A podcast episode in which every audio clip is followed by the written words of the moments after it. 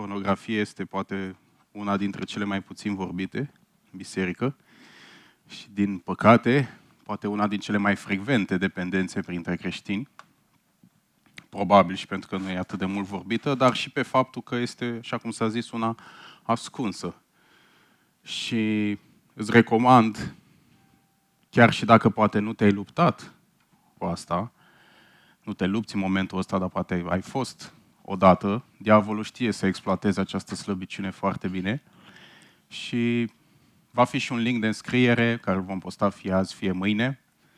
Uh, ideea este că și pentru acest păcat Hristos a murit și există victorie. Nu este un păcat care e mai mare decât toate celelalte păcate și nu există victorie, ci este unul dintre păcate în care Hristos ne poate elibera pe deplin, nu doar să ne ierte și atât. Astăzi vom continua seria noastră din Cartea Efeseni și ne vom uita în capitolul 2, unde vom vedea câteva versete care reflectă anumite adevăruri care ne poate schimba pe noi, în primul rând, modul de a înțelege identitatea noastră pe care o avem în Hristos, dar cât și să ne putem autoanaliza și să vedem dacă nu cumva suntem și noi în situația categoriilor pe care le voi menționa. Și astfel voi citi din Efeseni, capitolul 2, de la versetul 11 până la versetul 18. De aceea voi, care altădată erați neamuri din naștere. Da? Vorbește neamurilor. Neamuri egal tot ce nu e evreu. Asta era concepția numiți netăiați împrejur de către aceia care se cheamă tăiați împrejur. Sau circumciși, pentru cei care nu știu ce înseamnă netăiați împrejur. Și care sunt tăiați împrejur în trup de mâna omului.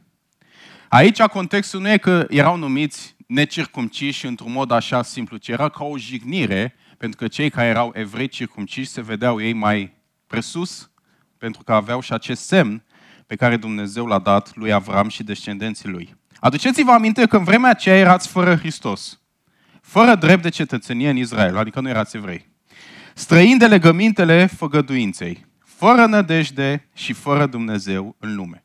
Dar acum, în Hristos Isus, deci noua identitate, voi, care odinioară erați depărtați, ați fost apropiați prin sângele lui Hristos. Că Cel este pacea noastră, care din doi și doi se referă la neamuri și evrei. Până acum a vorbit de neamuri și a spus, voi erați pierduți, n-aveați nicio șansă, erați mai prejos decât evreii, din punctul lor de vedere, dar în Hristos Iisus ați găsit pace. Care din doi a făcut unul și a surpat zidul de la mijloc care îi despărțea. Această barieră care exista între neamuri și evrei și în trupul lui a înlăturat vrăjmășia dintre ei și vorbește acum despre evrei, cu ce se făleau ei, legea poruncilor, în orânduirile ei, ca să facă pe cei doi să fie în el însuși un singur om nou, făcând astfel pace. Și am păcat pe cei doi cu Dumnezeu într-un singur dup prin cruce, prin care a nimicit vrăjmășia. El a venit astfel să aducă vestea bună a păcii vouă, celor ce erați departe, adică neamuri, și pace celor ce erau aproape, adică evrei. Pentru că și evreii aveau nevoie de pace cu Dumnezeu și evreii aveau nevoie de mântuire. Căci prin el și unii și alții avem intrare la Tatăl într-un duh. Titlul mesajului se numește Unitate în Hristos. Ce a realizat Hristos la cruce este ceea ce spune în Efeseni, capitolul 1, de la versetul 10 și spune ca să aducă la îndeplinire, la împlinirea vremurilor, spre a-și uni iarăși într-unul Hristos toate lucrurile, cele din ceruri și cele de pe pământ. Și prin jertfa lui, Hristos a unit orice om de pe fața planetei în el, pentru cei care sunt în el.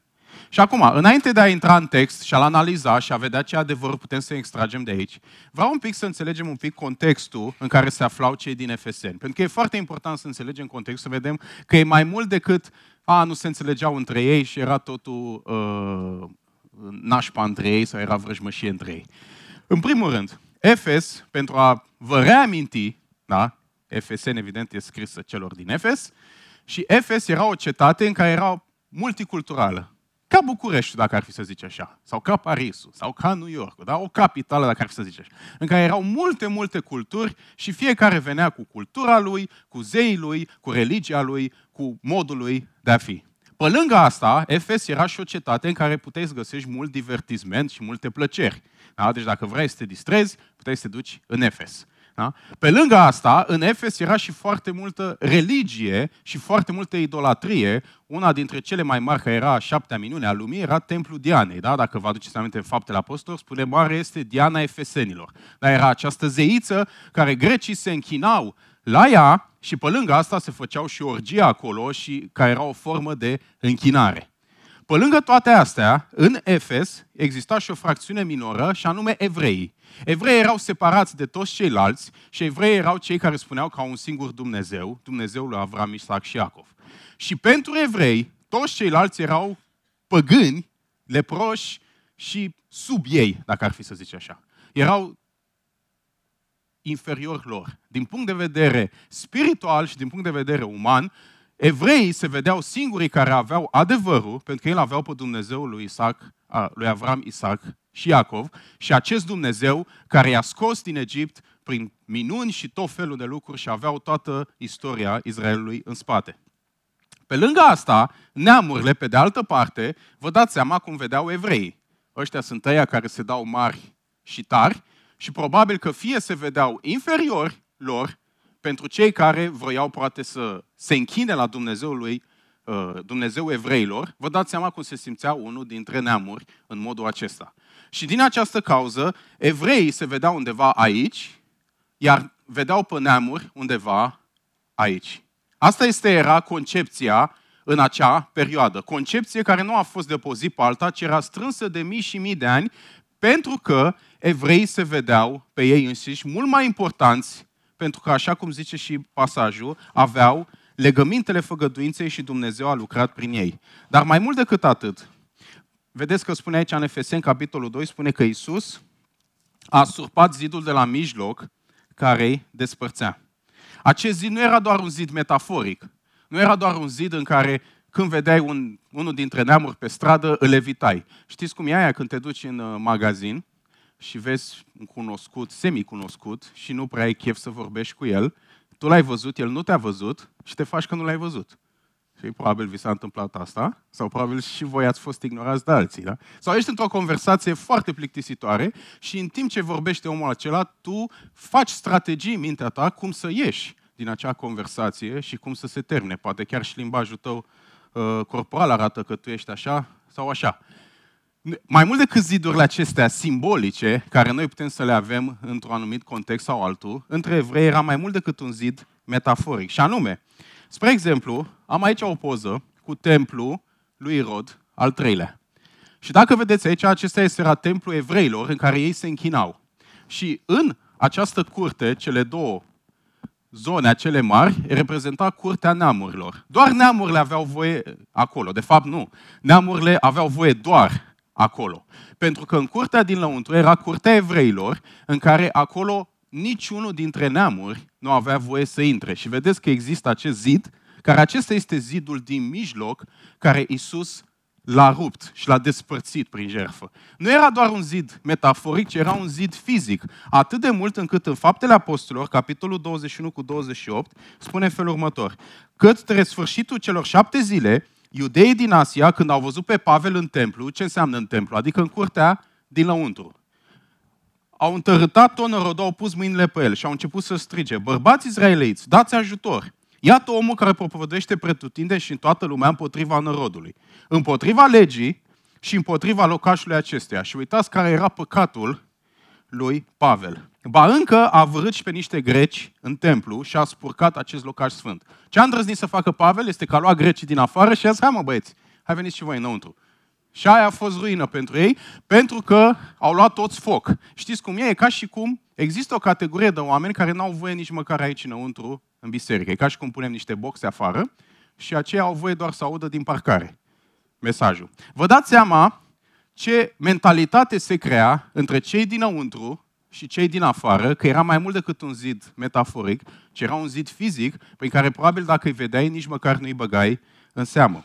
Și exista această vrăjmășie foarte reală între unul și altul.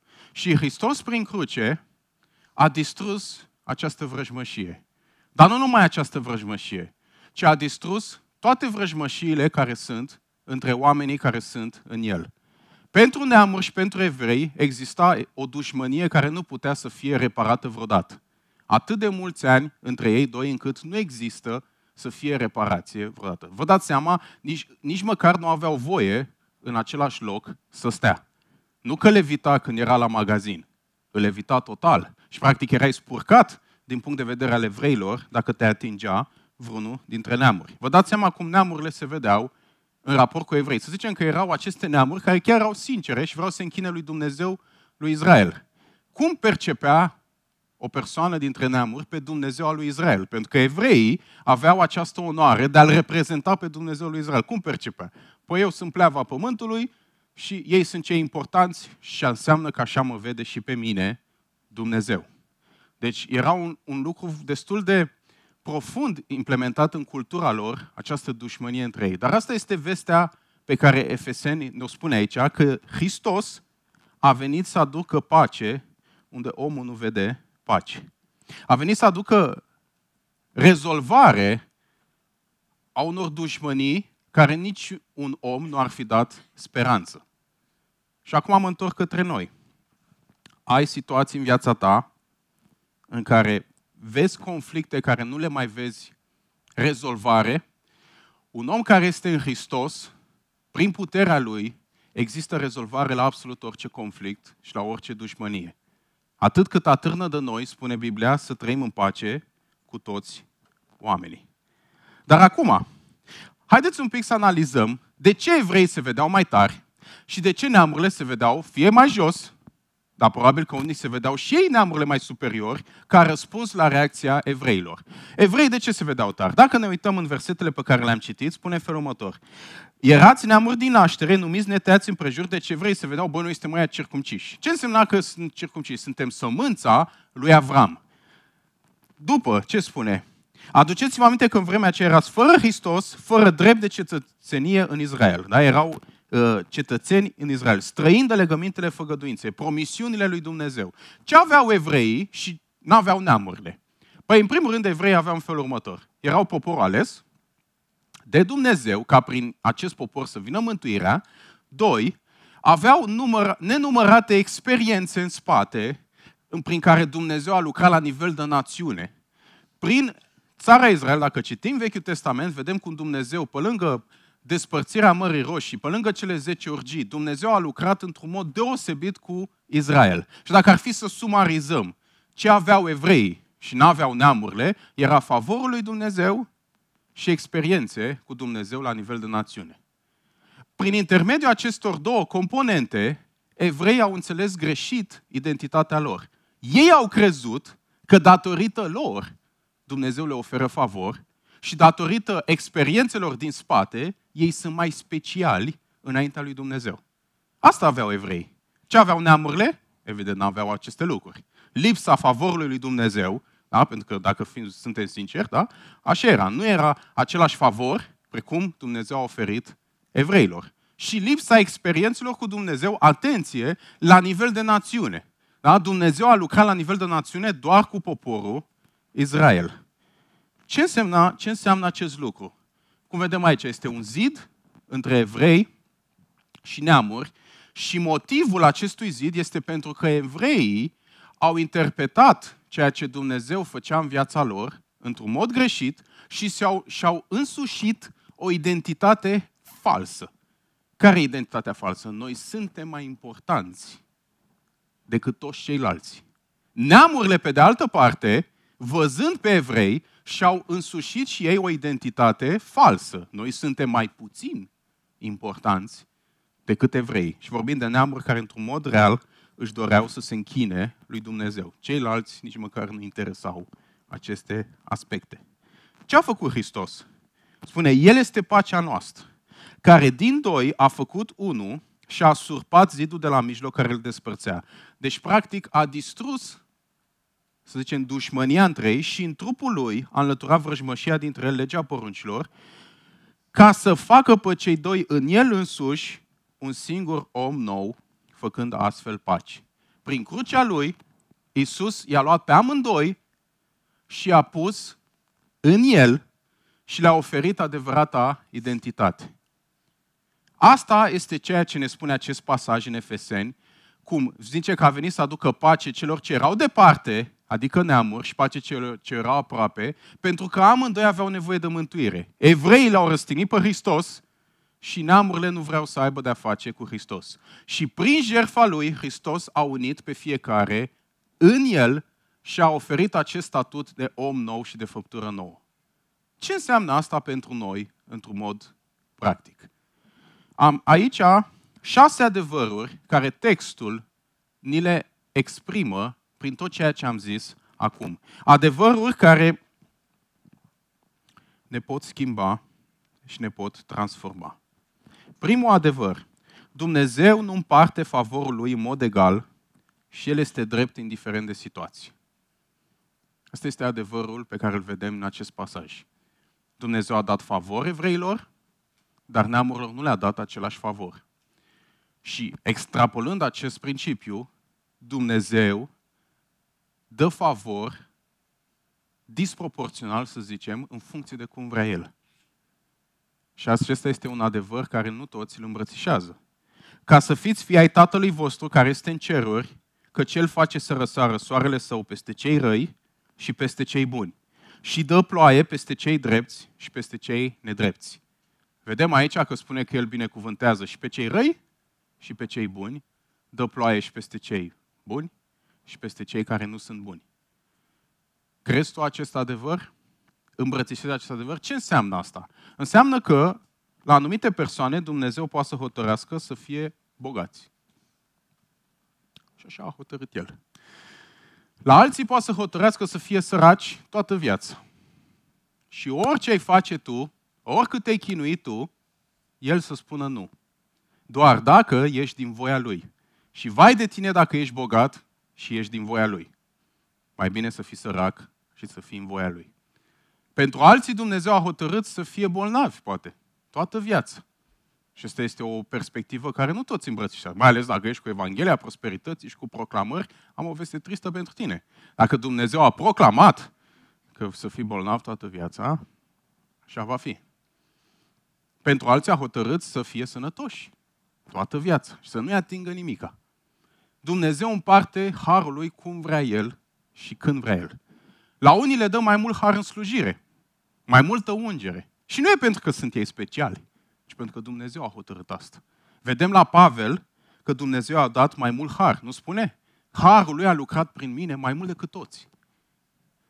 Și acesta este un adevăr care noi trebuie să-l îmbrățișăm în viața noastră. În sensul în care să fim conștienți că Dumnezeu ne poate da har într-un anumit domeniu, dar în alt domeniu poate să zică nu. Alții fac copii pe bandă rulantă, dacă ar să zicem așa. La alții Dumnezeu spune nu. Și nu de multe ori uh, motivul nu este păcatul, cum de multe ori putem să ne gândim sau putem să învinuim pe alții. Și de multe ori poate să fie însuși Dumnezeu care zice nu. Alții se căsătoresc imediat ce își doresc. La alții Dumnezeu spune nu. Și nici nu dă motive. Crezi tu acest adevăr?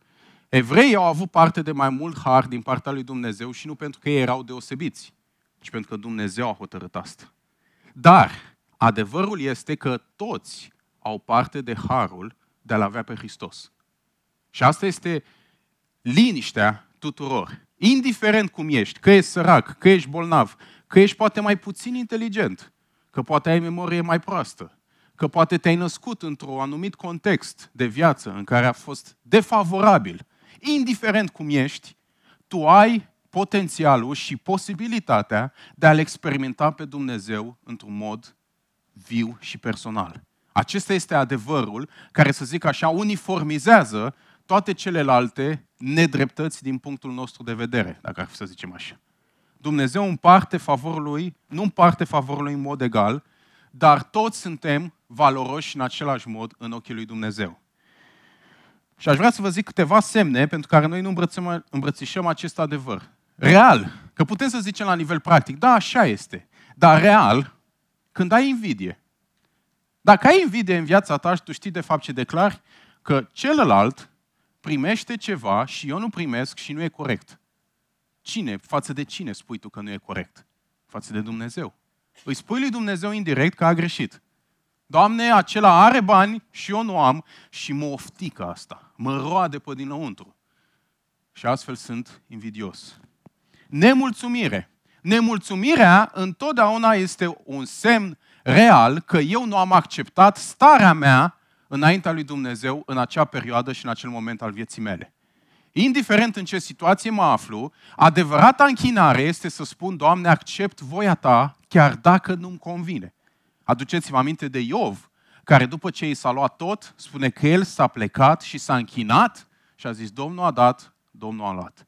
În momentul acela el a fost mulțumitor, dar nu în sensul în care, ei, ce bine, mi s-a luat totul. A fost trist, a fost apăsat, dar a acceptat în inima lui voia lui Dumnezeu. O persoană care se confruntă cu nemulțumire, cu frustrare, cu o, o stare din aceasta în care nimica nu e bine, este o persoană care îi declară lui Dumnezeu că este nedrept cu viața lui, pentru că el merită mai mult.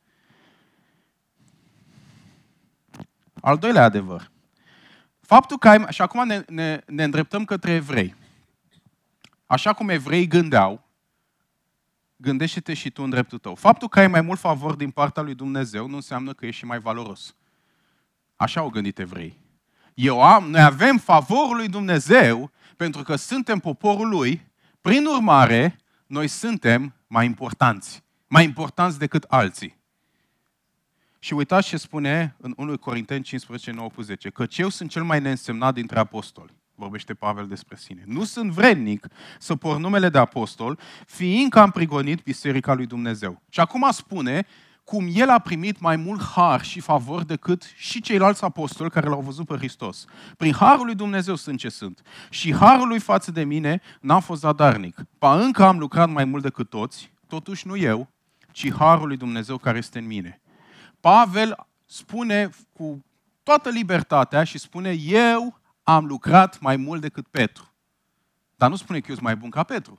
Dar nu spune că eu am lucrat mai mult ca Petru, pentru că eu am competențele necesare ca să pot să fac asta. Ci el conștientizează sursa din spate, Harul lui Dumnezeu. O persoană care va îmbrățișa acest adevăr, că uneori poți să ai mai mult favor din partea lui Dumnezeu, așa cum am zis, într-un anumit domeniu. Poate financiar, poate spiritual, poate în slujire, poate ca și caracter, poate ca și personalitate, da? Ești mai inteligent de fel și îți merge mintea. Sau tot felul de lucruri de genul ăsta. O persoană care va conștientiza că are parte de lucrurile acestea datorită favorului lui Dumnezeu, va fi o persoană care nu se va mândri cu aceste lucruri.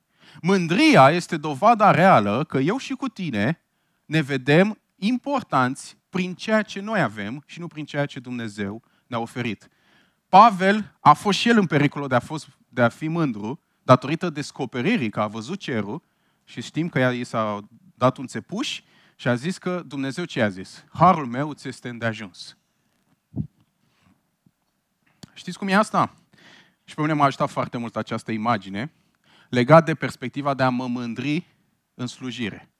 Să zicem că avem aici în uh, audiență un bucătar foarte bun. Da? Nu ridica mâna, da? Rămâi acolo, zmerit, da? Să zicem că ești bucătar bun și faci un tort excelent.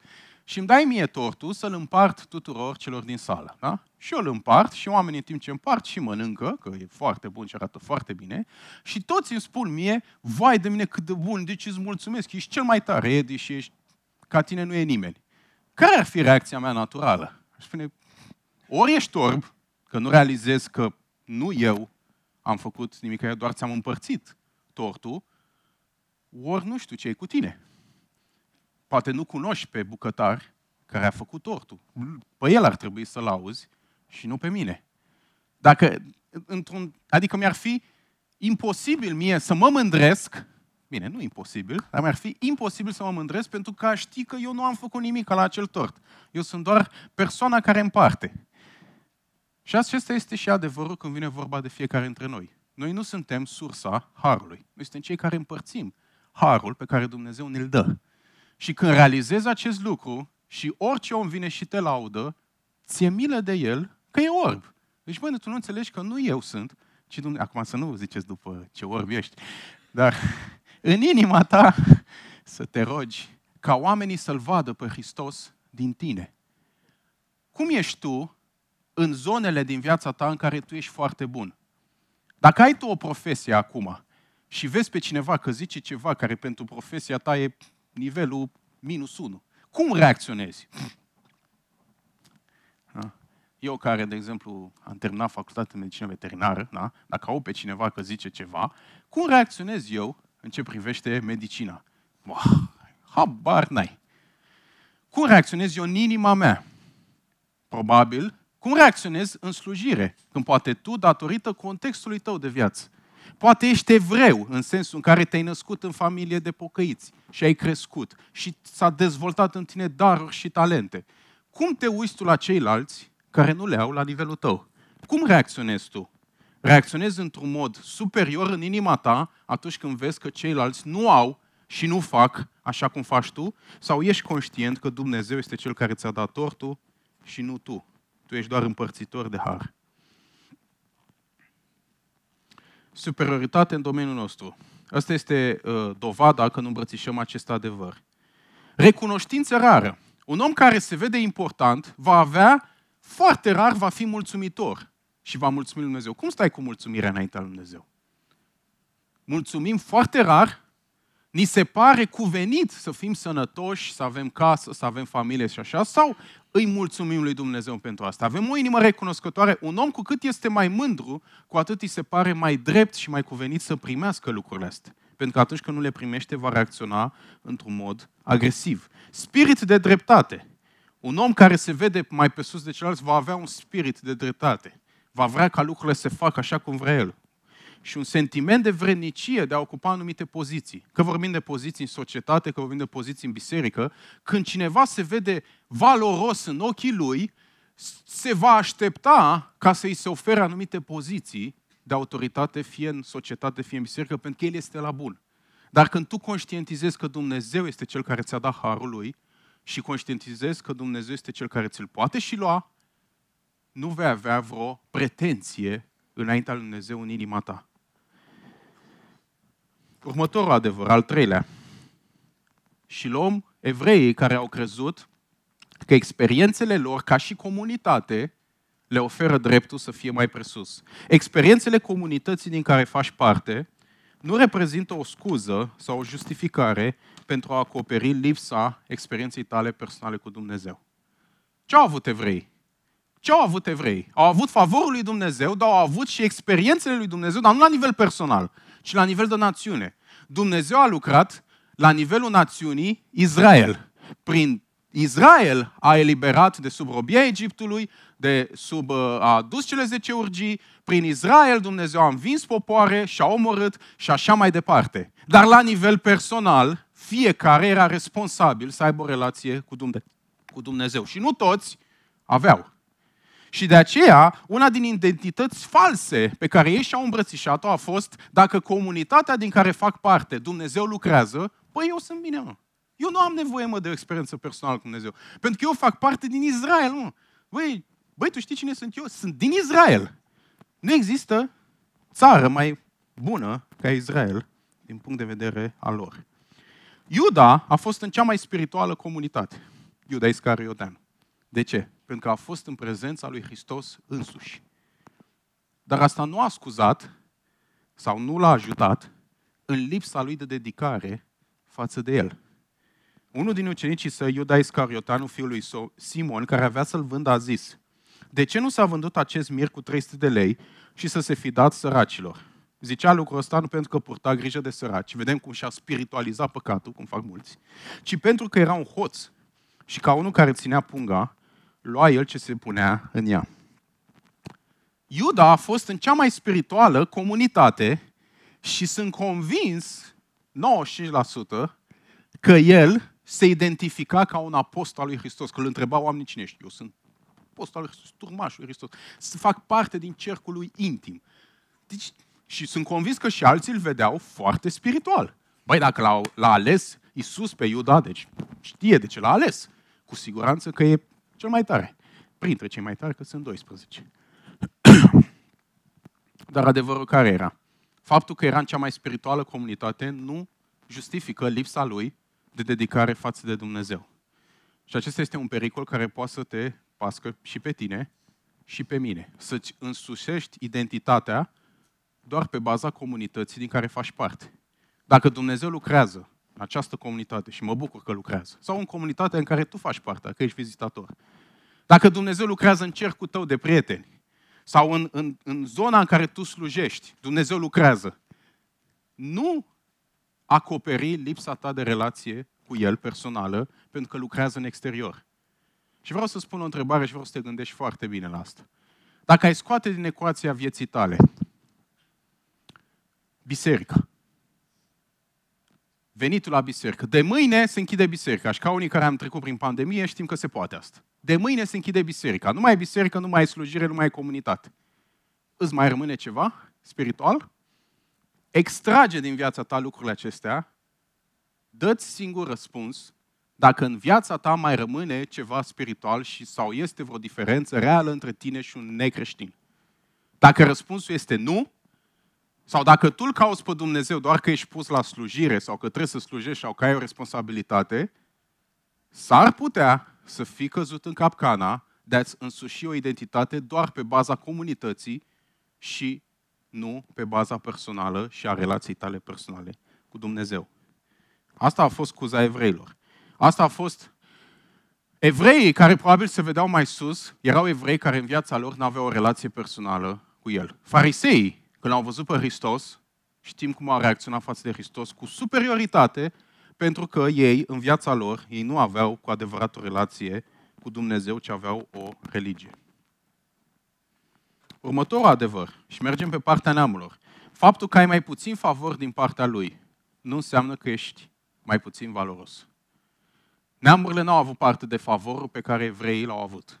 Dar asta nu înseamnă că erau mai prejos în ochii lui Dumnezeu, așa cum evreii îi percepeau. Dar Dumnezeu a ales lucrurile nebune ale lumii să facă de rușine pe cele înțelepte. Dumnezeu a ales lucrurile slabe ale lumii ca să facă de rușine pe cele tari.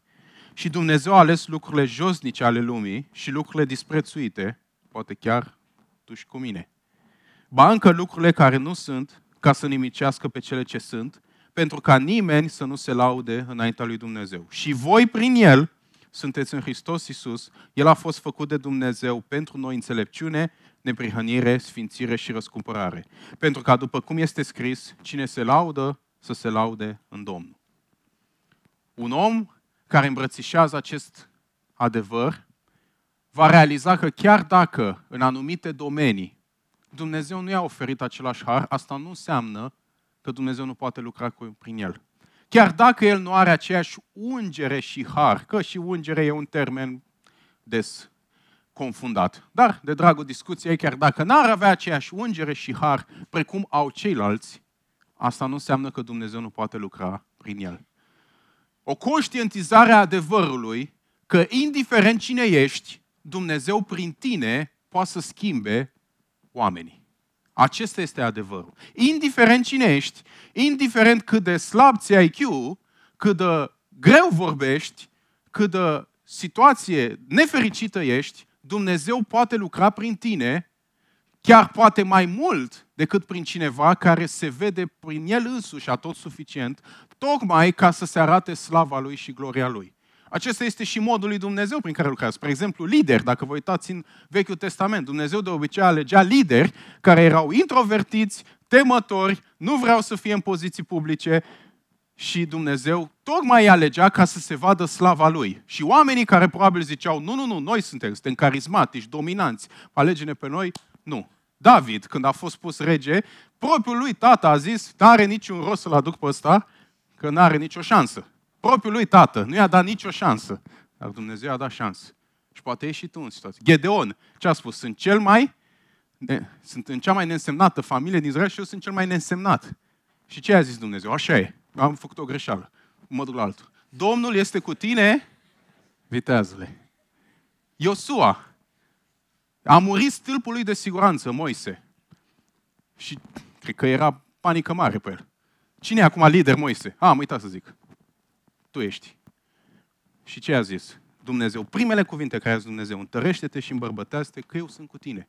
Nu te baza pe ce ești tu, ci bazează-te pe mine. Un om care înțelege acest adevăr nu se va confrunta cu subestimare. Care subestimare este doar o formă de mândrie, pentru că tot te uiți la tine și îți cântărești valoarea după ceea ce nu poți să faci. Adevărata valoare și adevărata smerenie este să depinzi de Dumnezeu, să te uiți la El.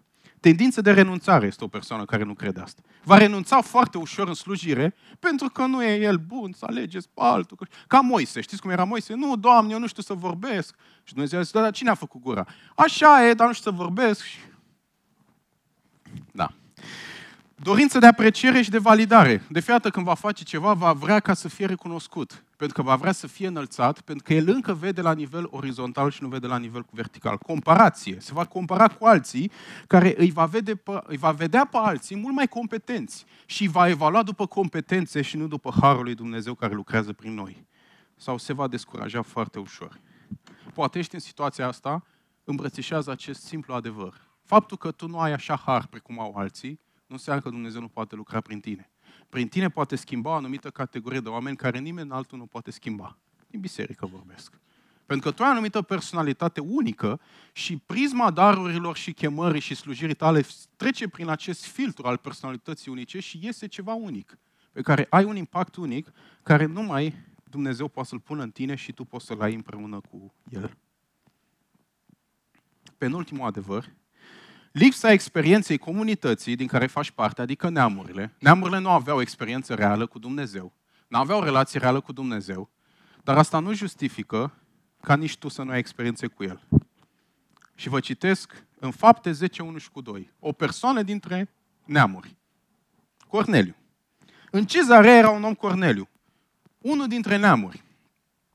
Sutași din ceata de, de ostași numită italiană. Era și roman. Și uitați viața lui. Apropo, primul dintre neamuri prin care a venit mântuire. Omul acesta era cu cernic și temător de Dumnezeu, împreună cu toată casa lui. El făcea multe milostenii în rodului și se ruga totdeauna lui Dumnezeu. Faptul că el făcea parte dintr-o comunitate în care toți erau păgâni, el nu a luat-o ca pe o scuză ca și el să fie păgân. Adevărul acesta este când Chiar dacă comunitatea din care faci parte, și poate să fie chiar și biserică, nu e cum trebuie, poate să fie chiar și anturajul tău de prieteni, nu e cum trebuie, bine, poate ar fi cazul să-i schimb, dar nu e cum trebuie. Poate chiar oamenii cu care te înconjori nu vor mai mult din Dumnezeu. Poate sunt cum trebuie, dar nu vor mai mult din Dumnezeu. Se mulțumesc la un anumit nivel și se compară unii cu alții. Asta nu înseamnă ca tu, ca și persoană, să spui, păi, nici eu. Chiar dacă liderii tăi din biserică nu sunt, poate cum ar trebui să fie, indiferent despre cine vorbim, un om care va îmbrățișa acest adevăr nu se va uita la cel din stânga și cel din dreapta ca să se folosească ca o scuză să-și scuze fie păcatele, fie trăirea lui superficială, ci va fi motivat pentru că Hristos, cel care l-a salvat și l-a mântuit, își va dori să aibă o relație reală și vie cu El. Să ai experiențe cu El personale, indiferent dacă cei de lângă tine au sau nu. Aș veni la biserică, dar soțul. Pe bine că atunci când o să fii în fața tronului Dumnezeu să zici, stai un pic să chem pe soțul sau soția. Aș veni la biserică, dar copiii. Mântuirea este personală. Cât de multe lupți tu pentru ea? Nu ca să o ai, pentru că deja o ai, cât de multe lupți pentru relația ta cu Dumnezeu. De multe ori acestea sunt scuze care nouă ne plac, pentru că nici noi nu vrem mai mult din Dumnezeu. Aș sluji, dar e departe. Ce să faci? E departe. Dar dacă ai primi o slujbă cu 100 de milioane și în Berceni și tu ești în uh, piața presei, ai accepta-o? N-ar mai fi departe, nu? N-ar mai fi. S-a scurtat distanța dintr-o dată. Nu, s-a scurtat inima pentru că vrea alte lucruri. De aceea, gândește-te cum e relația ta cu Dumnezeu comparativ cu mediul în care faci parte? E la același nivel? Mediul stabilește relația ta cu Dumnezeu? Sau tu ești cel care stabilești relația ta cu Dumnezeu? Dacă prietenii tăi vin la biserică, nu vin la biserică, mai vii și tu? Păi, dar cine vine tu? Sau nu? Sau da? Și ultimul adevăr, unitatea reală pe care Hristos a realizat-o este pe verticală, în primul și în primul rând, și nu unul cu altul. Și vă citesc din nou versetul în Efesen 2 cu 18. Căci prin el și unii și alții avem intrare la Tatăl într-un duh. Ce a realizat Hristos mai exact aici? El a murit pentru toți. Și de multe ori, noi ne oprim la versetul 17. El a venit astfel să aducă vestea bună a păcii, vouă celor ce erați departe și pace celor ce erau aproape. Iisus, prin jertfa lui, ne-a iertat păcatele și atât. Dar nu acesta este scopul final. Scopul final este ca, iertându-ne de păcate, să ne aducă în uniune cu El să avem aceeași relație cu El, așa cum Hristos are cu Tatăl. Dar modul prin care se realizează această relație spune, avem intrare la Tatăl într-un Duh. Dacă poți să pui din nou acea poză cu templu, uh, vedeți? Asta este ironia. Aici este curtea din afară, în care neamurile erau, curtea din lăuntru, în care evrei aveau voie, și mai încolo, dacă vedeți un zid, există o curte și mai mică în care preoții și leviții aveau voie acolo, și după este locul preasfânt în care doar marele preot avea voie o dată pe an. Evreii se uitau cu jind la neamuri, a, cine sunteți voi? Neamurile se uitau cu jind la evrei, a, cine sunteți voi de ziceți de cine suntem noi? Dar niciunul din ei nu putea să intre în locul preasfânt. Niciunul din ei. Se luptau ca chiorii, dacă ar fi să zici așa, pentru că niciunul din ei nu aveau parte de harul de a experimenta prezența lui Dumnezeu. Dar asta a realizat Hristos pentru noi. Prin jertfa Lui, în evrei spune că prin sângele lui cel sfânt, noi avem o intrare liberă în locul preasfânt. Fiecare dintre noi, prin Duhul nostru născut din Dumnezeu, putem să experimentăm prezența lui Dumnezeu. Și vreau să mă opresc un pic asupra acestui concept, prezența lui Dumnezeu. Ce înseamnă pentru tine experimentarea prezenței lui Dumnezeu? Într-un mod sincer și real. Ce înseamnă pentru tine această idee de a experimenta prezența vie a Dumnezeului celui viu și real. Ce înseamnă pentru tine? Înseamnă ceva sau nu? Pentru mulți, prezența lui Dumnezeu este ceva abstract. Un concept din ăsta teologic care nu prea înseamnă nimica, pentru că nu au experiențe cu Dumnezeu. Și din cauza asta, prezența lui Dumnezeu e ceva ce, bă, bănuiesc că prezența lui Dumnezeu e ceva ce simți la biserică, mă gândesc eu. Dar prezența lui Dumnezeu este mai mult decât atât. Pentru alții, prezența lui Dumnezeu este ceea ce o confundă cu ceea ce oferă Dumnezeu. Eu simt prezența lui Dumnezeu când mă scapă de încercări sau când primesc un anumit dar sau când am anumită, când sunt ajutat. Asta este pentru unii prezența lui Dumnezeu. Asta înseamnă și pentru tine, prezența lui Dumnezeu, când se întâmplă anumite evenimente, atunci am simțit că e Dumnezeu acolo. Pentru alții, este ceva ce este experimentat foarte rar și doar în cadrul de comunitate.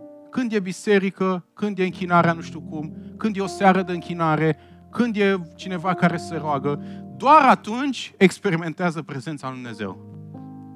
Dar în viața lor personală este ceva foarte străin. Dumnezeu e departe și Dumnezeu nu e, nu e acolo. Alții pentru ei prezența lui Dumnezeu este echivalentul botezului cu Duhul Sfânt și botezul cu Duhul Sfânt este echivalentul darului Duhului Sfânt, adică vorbirea în alte limbi. Eu simt prezența lui Dumnezeu când mă, mă rog în alte limbi sau când profețesc, am niște furnicături așa pe piele și ai prezența lui Dumnezeu. Nu chiar. Adevărata prezența lui Dumnezeu o pot experimenta doar cei care sunt născuți din nou și cei care sunt perfecți înaintea lui Dumnezeu. Și nu știu dacă știați, dar niciunul nu e perfect. Dar singura condiție ca să experimentezi Sfântul lui Dumnezeu este să fii iertat de El. Prin sângele lui Isus avem o intrare liberă în locul prea sfânt. Nu trebuie să ajungi la un anumit nivel spiritual ca să poți să experimentezi Sfântul lui Dumnezeu. Prezența lui Dumnezeu este acel loc, cum zice, când te duci, intră în odăița ta, roagă-te Tatălui tău care vede în ascuns. Este acel loc în care în Duhul tău tu te poți conecta cu El. Acea prezență de te umple pe deplin îți dă pace care întrece orice pricepere și o conștientizare reală și vie că Dumnezeu este aici și Dumnezeu te ascultă. Asta nu înseamnă că răspunde la tot, dar El este acolo. Când El este la dreapta mea, eu nu mă clatin. Un om care trăiește în prezența lui Dumnezeu nu se va clătina. Inima îmi spune din partea ta, caută fața mea. Și niciunul nu putea să vadă fața lui Dumnezeu pentru că toți eram vinovați înaintea lui. Cum stai tu cu acest, această realitate? Adevărata identitate nu este... Și știți care e pericolul? Și la această serie cu În Yeshua. Este pericolul să ne focusăm mai mult pe noi, pe identitatea noastră, eu mă lupt să-mi accept propria identitate, că sunt iubit de Dumnezeu, sunt iubit de Dumnezeu, că sunt în Hristos și așa mai departe. Dar adevărata identitate întotdeauna este vorba despre El și nu despre tine. Este o, o, o conștientizare a ceea ce este El și a realizat El pentru tine și tu te îți îndrepți inima către El. Cum stai tu cu experimentarea Prințului Dumnezeu? Și vă zic cu toată convingerea de aici din față, eu cred că la orice rugăciune și la orice laudă tu poți experimenta prezența lui Dumnezeu. Eu asta sunt convins de asta. Știu că sunt situații când Dumnezeu poate să nu-ți răspundă la rugăciuni, dar în orice moment, prin puterea Lui și prin harul pe care El ne l-a oferit, este motivul pentru care ai fost creat și am fost creat. Să experimentăm prezența vie a lui Dumnezeu. Și de aceea te invit din toată inima mea dacă ești o persoană care lucrurile astea sunt străine pentru tine și nu fac sens, propuneți ca în următoarele șase luni, Doamne, asta este prioritatea vieții mele. Vreau să experimentez prezența Ta la fiecare rugăciune, la fiecare cântare, că e în biserică sau că nu e în biserică, că sunt bine, că n-am chef, că n-am chef, nu contează. Asta este ceea ce vreau să obțin și te rog frumos să te descoperi mie într-un mod real și viu. Vreau să caut fața Ta și să fie o realitate în viața mea. Și știți care este una dintre scuzele noastre? Nu am timp. Sunt ocupat. Nu am timp. Nu am timp să mă rog, nu am timp să citesc, mă lupt cu asta, mă lupt cu asta, sunt foarte ocupat. Aceasta este o minciună. Ideea de nu avea timp. Și te invit să înlocuiești nu am timp cu o altă expresie. Nu e prioritar pentru mine. Când tu spui nu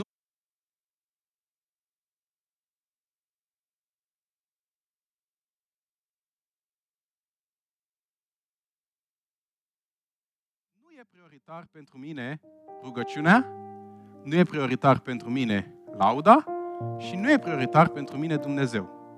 Când cineva spune nu am timp să stau cu copiii, înlocuiește, te rog, asta și zi nu sunt prioritar pentru mine copiii. Cum sună? Ți-ar fi și greu să o spui. Dar asta este realitatea. Nu e prioritar pentru mine biserica. Nu e prioritar pentru mine slujirea, pentru că am alte priorități.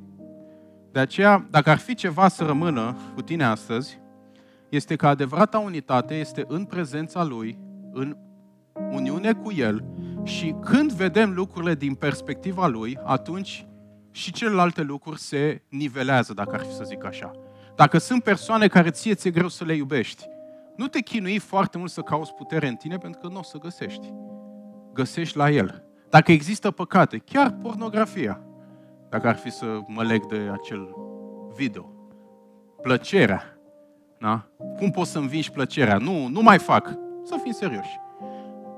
Învingi plăcerea când găsești o plăcere mai mare care să facă acea plăcere nesemnificativă, și anume Dumnezeu. Împărăția cerurilor se aseamnă cu un om care a găsit o comoară și de bucuria ei a vândut tot ce are. Vă citesc două versete și cu astea închei și înainte să le citesc, te întreb, ce ai vrea să scrie pe mormântul tău? Nu știu dacă v-ați gândit la asta, eu m-am gândit la asta. Ce ai vrea să scrie pe mormântul tău? Soț, tată, afacerist, inteligent. Mie îmi place ce a scris Dumnezeu pe mormântul lui Enoch. Două versete despre Enoch, care pentru mine sunt foarte toate zilele lui Enoch au fost 365 de ani. Câte zile are anul? 365. Bine. Enoch a umblat cu Dumnezeu. Mi-ar plăcea, pune numele tău. Ai vrea să scrie asta despre tine? Gigelna. Gigel a umblat cu Dumnezeu, apoi nu s-a mai văzut pentru că l-a luat Dumnezeu. Eu asta mi-aș dori să zică Dumnezeu despre mine, o singură frază. A umblat cu Dumnezeu și atât de mult a umblat cu Dumnezeu, că Dumnezeu a zis, bă, că tot umbli la mine, hai și la mine. Că n-are rost să mai pierdem timpul cu distanța. De aceea te invit din toată inima să te gândești mult la acest, aceste adevăruri, dar și la ideea de a experimenta prezența lui Dumnezeu.